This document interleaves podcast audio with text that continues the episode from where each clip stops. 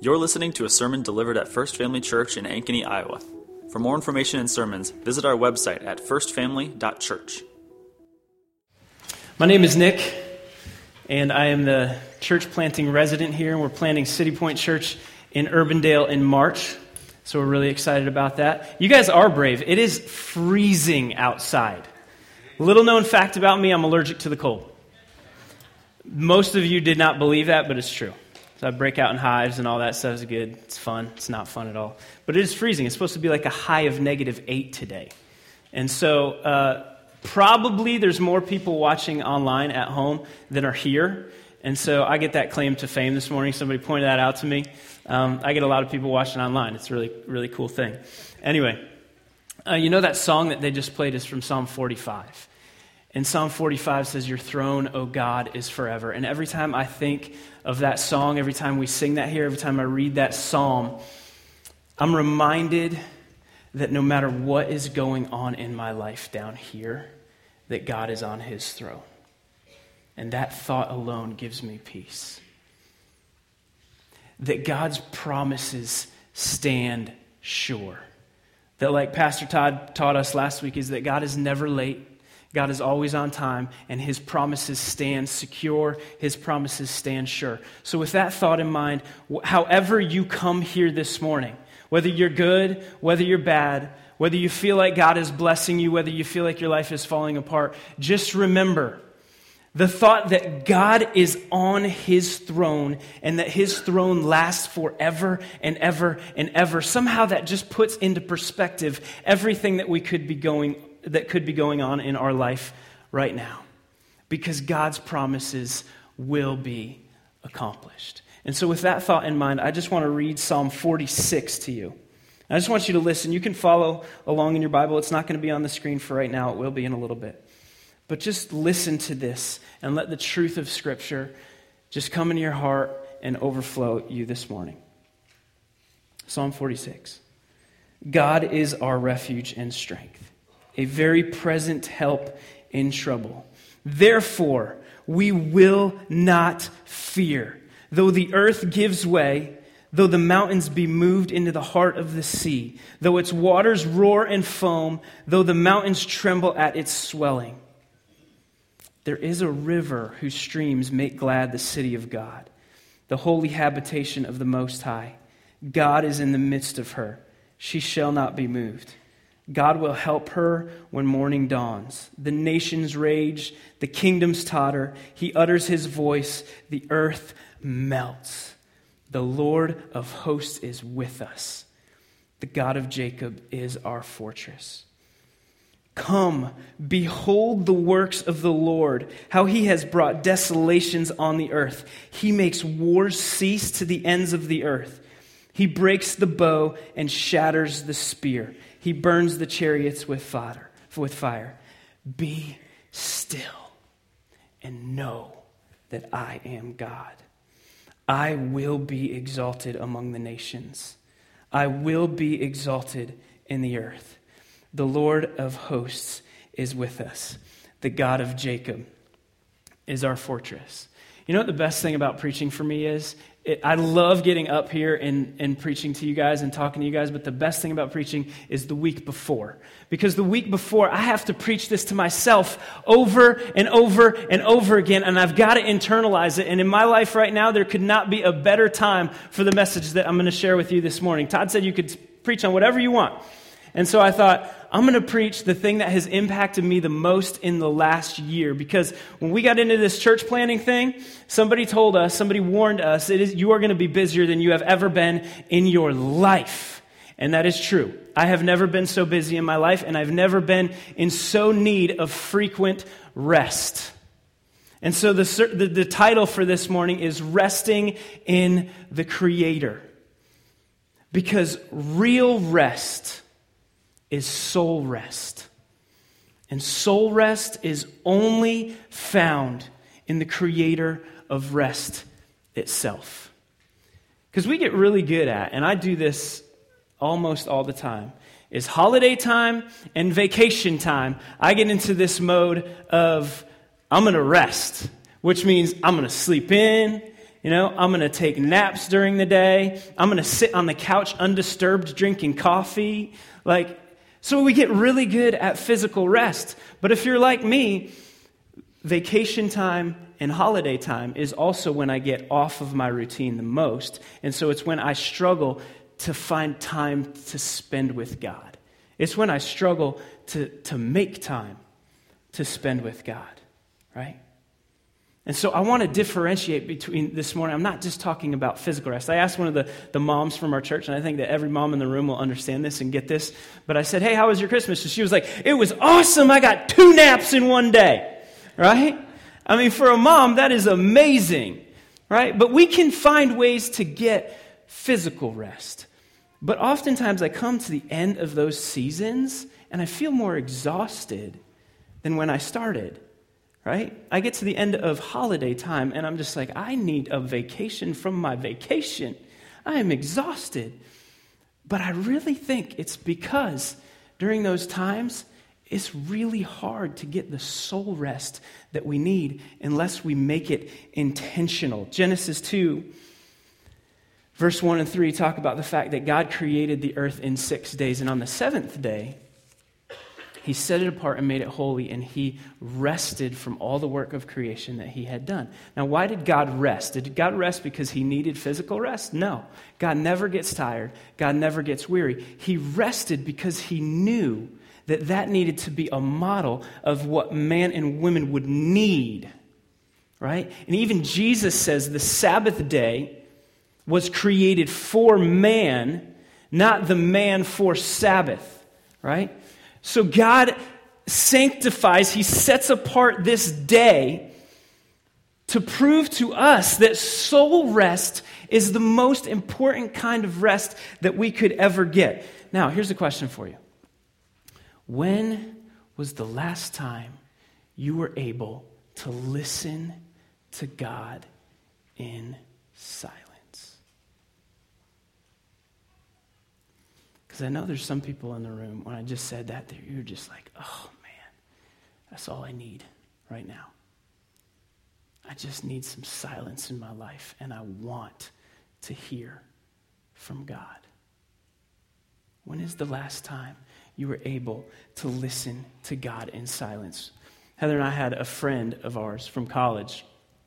Every two years, about, he comes uh, from Washington and he stays here with us. And uh, what we know about this friend is that he loves silence. He embraces silence. He is not uncomfortable with silence at all. You could sit there in a room and be squirming because you hate silence, and he's fine, right? And so uh, having conversations with him is like you ask a question and then he takes a really long time to answer it because he's thinking in silence about what his answer will be. But most of the time, his answer is really wise, really thought out, right?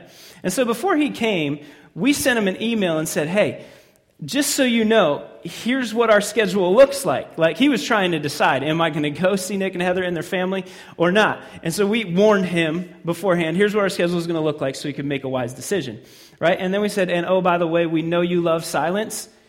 It is the opposite of that nonstop in our house, right? It's like the, it's like the movie Dumb and Dumber. Hey, you want to know the most annoying sound in the world? And all the time, right? And so Heather and I have come to kind of embrace that noise. I shouldn't say we've come to embrace that noise. We are learning to embrace that noise, right? But the point of that is, in order for Heather and I to get rest, in order for Heather and I to meet with God, it has to be intentional. We have to work really hard to create space in our life to listen to God. And I'm not just talking about quiet, okay? If you go to a job every day, you know that when you get home, it's really hard to shut off what happened at work that day, right? When you get home and focus your attention on your family. It is hard to shut off different parts of our life and decompartmentalize, and compartmentalize, sorry, our life to focus on the moment.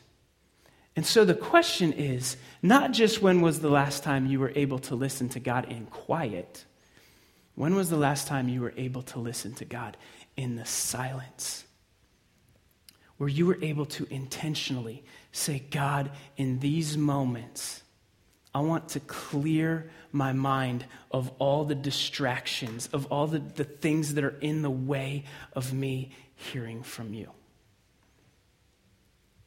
Listening to God in the silence takes intentionality.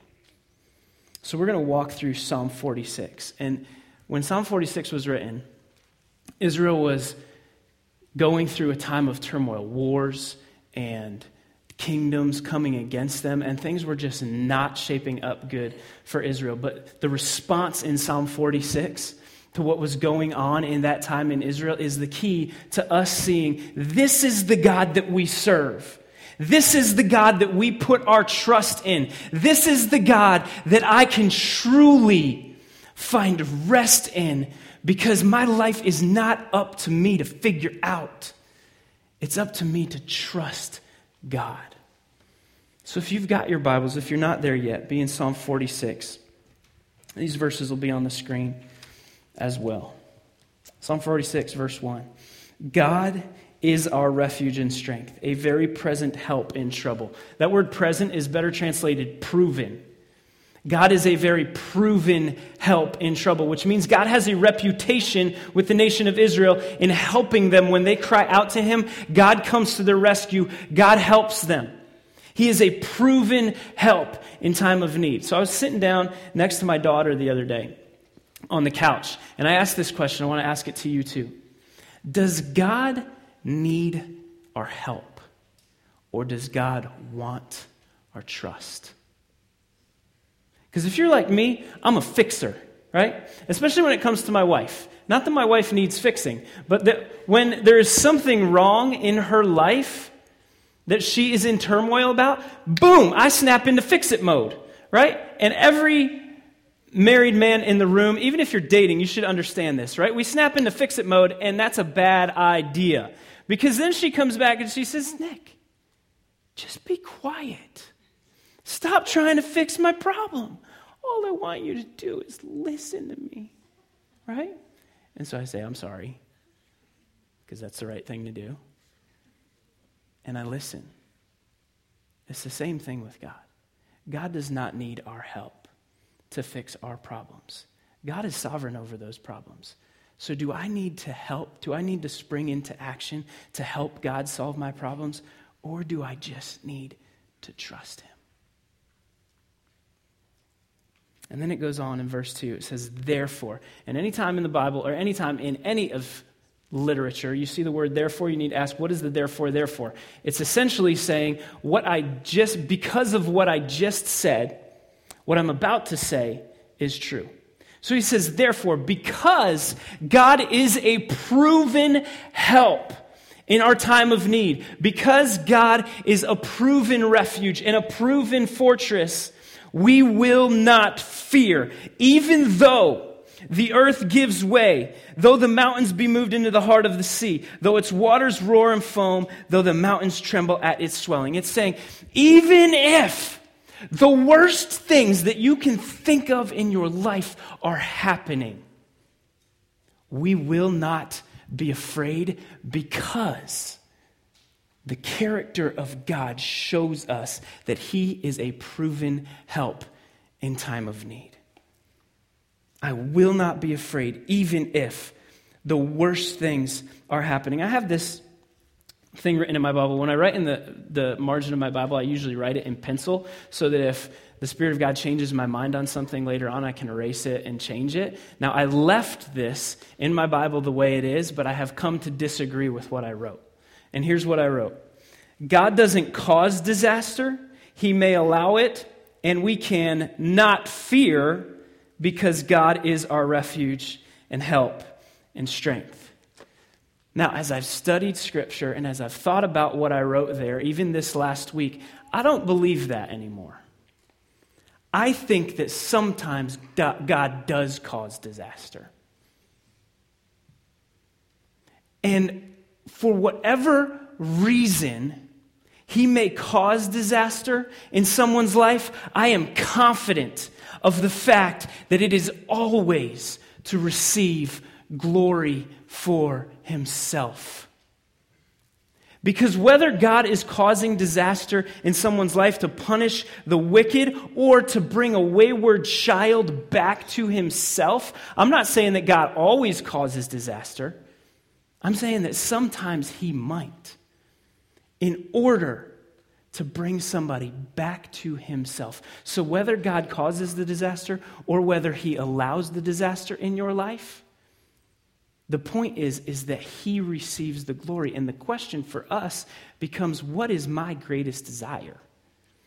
When bad things, when hard things, when the, when the, the mountains around me seem to be falling into the sea and everything is crumbling, what is my response to that? Is my greatest desire for my own comfort and for my own way of things getting done, or is my greatest desire for God's glory?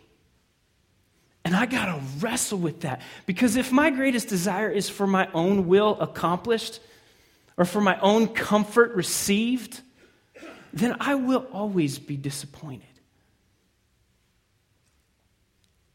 But if my greatest desire is to see the glory of God and the will of God accomplished at all cost in any situation in my life, then no matter what happens, I can trust God, you are still good.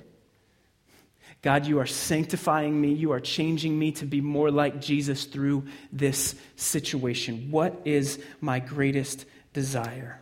Is my heart aligned with God's heart, or am I just working really hard to get God to see things my way? And then it goes on, verse 4 through 7. It's almost an answer to what has already been said. That because God is a proven help in the time of need, we will not fear, even though life seems to be falling apart around us. And then it's almost like there's a, now breathe. It's all going to be okay because there is a river whose streams make glad the city of God, the holy habitation of the Most High.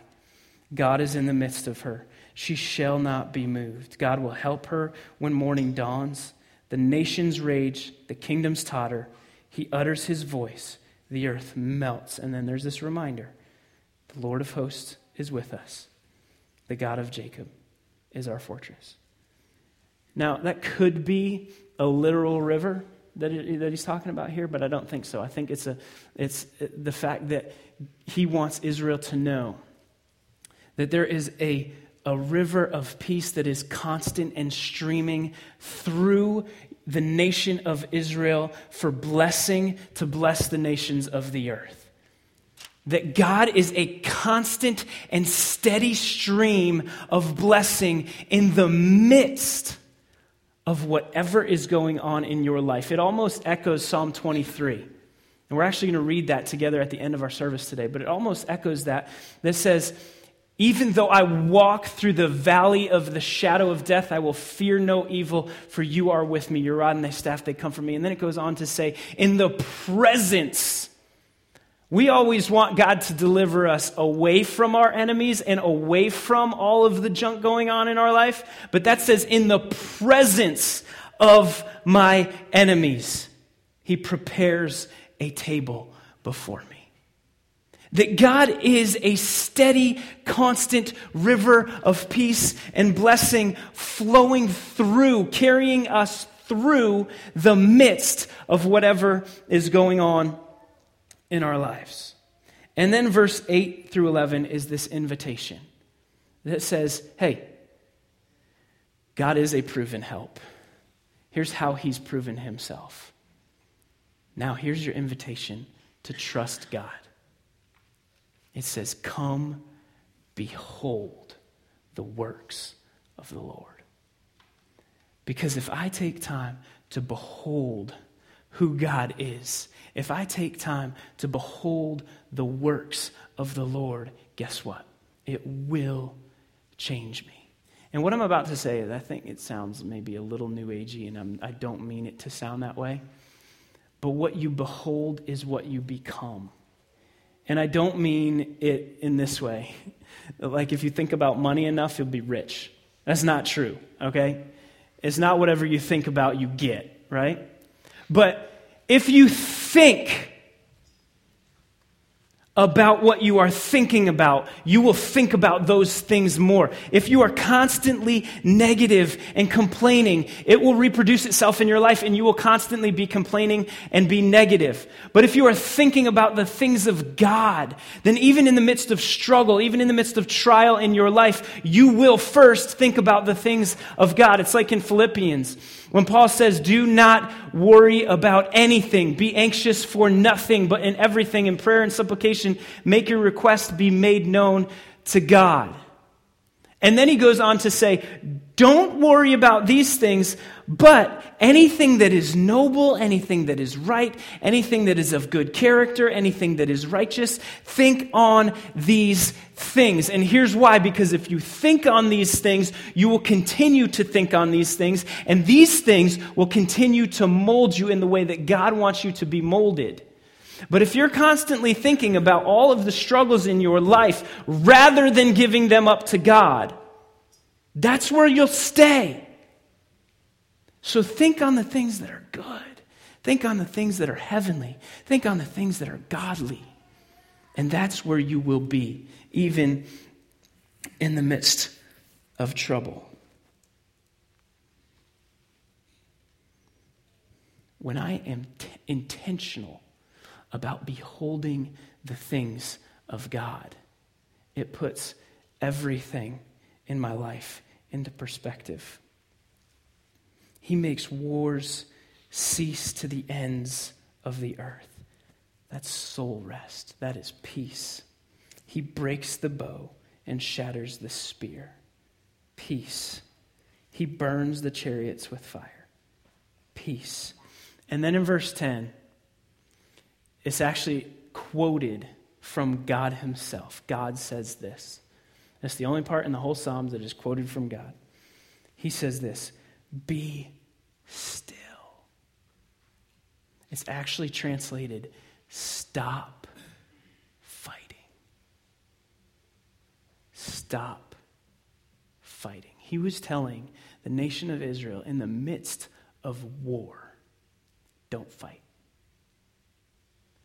just trust. And I've needed to hear that. And I think you need to hear it. Stop fighting and know that I am God. Essentially, stop fighting and let God be God. Does God need your help?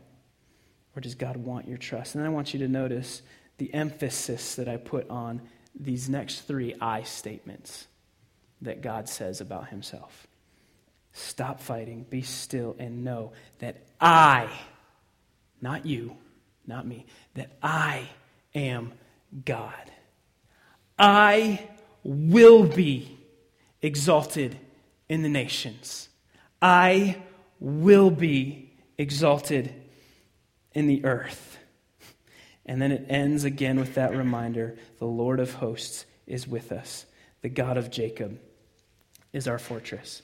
Over in 1 Kings 19, there's a pretty awesome account of when God is speaking to Elijah. And things are not going well in Elijah's life at this time. It goes like this There he came to a cave and lodged in it. And behold, the word of the Lord came to him, and he said to him, What are you doing here, Elijah? Elijah said, I have been very jealous for the Lord, the God of hosts, for the people of Israel have forsaken your covenant, thrown down your altars, and killed your prophets with the sword. And I, even I only am left, and they seek my life to take it away. And he said, Go out and stand on the mount before the Lord. You can't get much worse than that. Like, Elijah's life is on the line, he's running for his life. It's like the earth is crumbling around him. And he says, God, this is why I'm out here. And what does God say? He says, Go stand before the Lord. And behold, the Lord passed by and a great and strong wind tore the mountains and broke in pieces the rocks before the Lord. But the Lord was not in the wind, and after the wind, an earthquake, but the Lord was not in the earthquake, and after the earthquake, a fire, but the Lord was not in the fire. And after the fire, the sound of a low whisper. And when Elijah heard it, he wrapped his face in his cloak and went out and stood at the entrance of the cave. And then God speaks to Elijah in this whisper. And Elijah's response is to cover his face because he knows he's in the presence of God. He's hearing from God. And I heard this said one time recently as I was studying for this. Um, and sometimes you know it's those like really simple things that you hear that become the most profound. Like I heard this and I've been thinking about it all week long. And I think it's the point that God wanted to make to Elijah because so often we look for answers to our prayers when we're crying out to God, when we need that soul rest that we're talking about. We look for answers to our prayers in these big, magnificent ways, right? I heard this. Why does God whisper? Because he is close. Because he is close. And I think he wanted Elijah to know that. Draw close to me, and I will whisper with you. Five, six, seven years ago, Heather and I um, were going through this time in life that was just hard. It is actually one of the hardest times that we've been through in our marriage, in our family life, in ministry. Um, ministry was tough. Being a parent was super hard um, harder than it is on a regular basis, but it was really hard, and that put a lot of strain on our marriage. And so it just got to the point that where we were at, they were very gracious to us to give us a month off. And so we took a month off, and during that time, we went to counseling. And so in one of our counseling sessions, I will never forget this because it had a profound impact on me. It was another one of those things that you just hear. It's really simple, but I just I think about this so often uh, we were sitting there, and Heather was describing to, to, to our counselor, saying, Man, it just feels like we are in a deep, muddy pit. And every time that we try to get out of that pit, we get deeper into it. And our attempts to get out of that pit are crying out to God, asking God to change our life, asking God to change our circumstances, anything, God, just speak to us, answer us, because we felt like we were not hearing from God at all. And our counselor said this He said, What if Jesus just wants to sit in the pit with you for a while? And when I first heard that, I was like, Oh, man it gave me so much rest. But over the years, I've thought about that. Like, is that actually true? When I cry out to God, does He just join me in the pit? Or should I expect Him to pull me out of the pit? Like, what's real? What's true here? Right? But as I've thought about that, I thought about, man, that really does go with the fact that God loves me so much that He wants to be with me. And He wants me to desire to be close to Him. And so I read that account of Elijah, and it begs the question in my life like, hey, Nick, no matter what is going on in your life, if I answer your prayers the way that you want me to answer them or not, are you content with just being with me? Are you content with me just being close enough to whisper? And that has been a huge challenge for me. It's been a challenge for me in the past when life gets hard and I'm crying out for God and I'm just like, God, I just want to hear from you. And He is just beckoning me to just stop fighting. Be still let me be close to you. Is that enough for you? You say, but Nick, that's the problem, is that things don't seem to work out the way that I ask God to work them out. And that is true. They don't always seem to work out the way that we want them to work out, does it? I mean, for instance, like my wife and I, we got married and we had prayed about how many kids we were going to have and like we even named some of them before they were born and um, all this stuff and our plan was to be married for five years to enjoy each other and then to have kids well our first kid was born uh, just after our second anniversary. So we're like, yeah, whatever. We'll just have them all, right? And so, in the long run, and where we are right now in life, I look back and I'm like, thank you, God, for your timing, right? Because now at our church, like, we have a ton of kids that are in that age group. And we now know the people that we know because of our kids in a lot of arenas in our life. So I look back and I say, man, God, your timing was perfect. And so you would think, because God has this reputation for being right, that I would listen and that I would not try to prove him wrong, right? But we struggle with that. And so the question becomes where is my heart? Because if I am trusting God, even if my situation does not come out the way that I want it to come out, I can be confident that it will come out the way that God wants it to come out. And that by far is best. What is the desire of my heart? And so, why do people struggle? Like, why do I struggle? Why do you struggle to really believe that? To really believe that God is in control and that you can believe and trust that He loves you and that He wants what is best for you, and even more, He knows what is best for you. Why is that such a struggle? I am convinced for most of us, it is because of a lack of intentional listening in silence to God. Because if real rest, if the real kind of rest that we need is soul rest, man, I'm not very good at that. And if I could get good at being intentional about wiping the slate and just focusing on time, intentionally listening to God. It would change a whole lot of things in my life. And so when we got into this um, church planting thing, Heather's uncle is a church planter, and he um, has planted three or four churches before. And one thing he said to me, he said, Nick, this will be the hardest thing you've ever done in your life. True.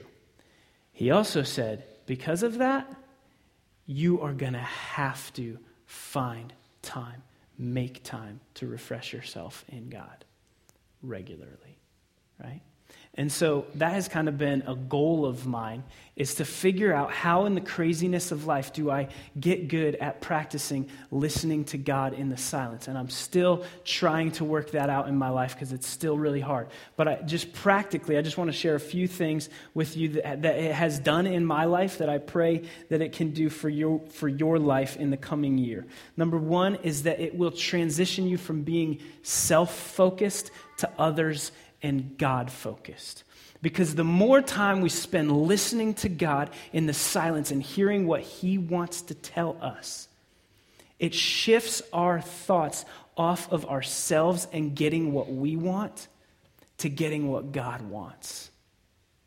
Number two, in prayer, as we pray and trust God, it will begin to align our hearts with God's rather than the other way around.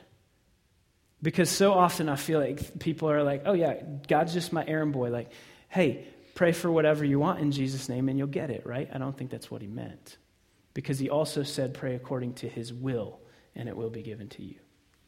And I think the, the will of God for us is God's glory and is God getting what he wants through our lives. And so as I pray intentionally, I begin to get shifted and I begin to start thinking and desiring the things of God, and my heart aligns with God's heart rather than just saying, God, give me, give me, give me. I want, I want, I want. Do this for me. And then getting upset with Him when He doesn't. It's not to align God's heart with ours, it's to align our hearts with God's. And then from experience, when you get super busy and things seem to be falling apart around you, you you don't feel so ragged and run down. That's the third thing.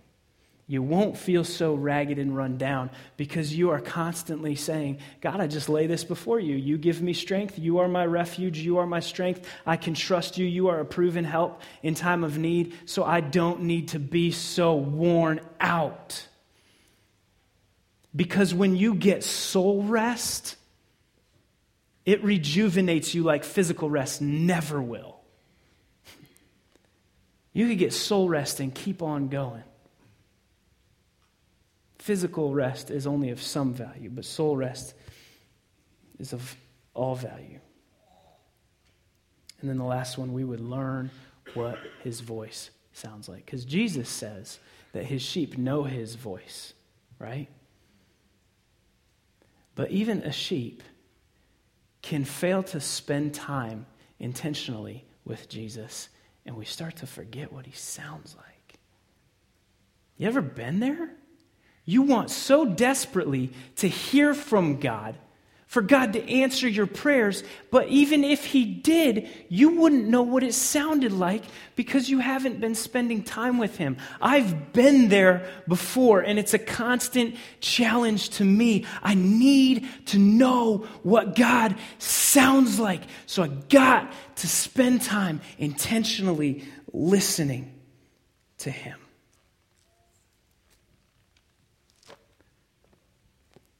And so, a day, like specifically today, is the last day of 2017. And so, tomorrow, so many people are going to start their New Year's resolutions. And if they're physical resolutions, you'll say, I'll start tomorrow, right? because tomorrow's New Year's and we eat whatever we want.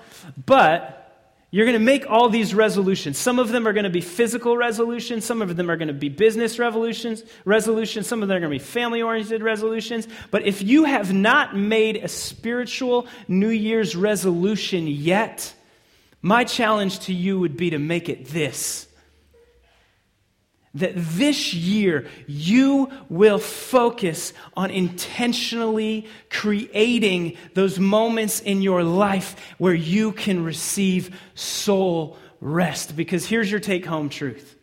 I've said it once already, but I want you to get this. Real rest is soul rest. And soul rest is only found in the creator of rest itself. When was the last time that you were able to listen to God in the silence and receive soul rest? And so we're going to have this time, these moments here, where we get to come and we get to take communion. And this is a time when we all get to come together and have this spiritual meal to remember what Jesus did for us on the cross and thinking about rest, what Jesus did for us on the cross goes to the heart of the very biggest need for rest that all of humanity could ever have. Because you may be here this morning and you're, you're like, man, if only I could experience that soul rest, man, life would change. You may be here and you've already given, surrendered your life to Jesus, repented of your sins, and taken him as your Savior, right? And you know you're on your way to heaven, but you just haven't spent much time getting that soul rest that you need. You haven't spent much time lately in the presence of God. Maybe you're here this morning and you have, and you're still weary, and you're still tired. Maybe God has given you that soul rest. Maybe you're here this morning, and when I say words like be saved or salvation or surrender your life to Jesus, you have no idea what I mean. The truth of the matter is that at our very basic need is what Romans 3:23 says is, is that for all have sinned and fall short of the glory of God. And until you deal with the fact that you have fallen short of the glory of God, you will never find rest, or better word, restoration for your soul. And so, if you are here this morning and you've never dealt with your sin with Jesus, and gone to him and understood that the reason that he came to earth was not just to be born as a baby and experience the things that we've experienced, it was actually to grow up, live a perfect life because he is God, and then die so that your soul could be restored to rightness with God. Without Jesus, we are bound for hell. With Jesus, we have experienced our, at the basic level, but most important level, rest and restoration for our souls. And so we're going to pray, and the band is going to come out, and they're going to play some music, and there's going to be people coming to the tables up in front and the tables in the back. And so if you have surrendered your life to Jesus, then come and take that meal with us. And if you still are unsure about what to do with Jesus, if you're not sure that you're going to heaven when you die, if you don't know what all that means, this is a time to observe from your seat and just think about what's going on. Everybody's going to be walking everywhere, so don't feel awkward about that. But I challenge you to think. The Bible says that today is the day of salvation. You don't have to know any more about this book or about God except for the fact that you need Jesus to save you from the penalty of your sin. And so, if that's you today, while everyone is go- else is going up and you want to do that, you can either take the card out of the seat in front of you, fill it out, and put it in the boxes as you leave, and someone will contact you. Or we'll be up front. You can, you can find me, or you can find one of the elders if you know who they are. You can find the person that brought you here. But deal with that today because your biggest need for rest is soul restoration today.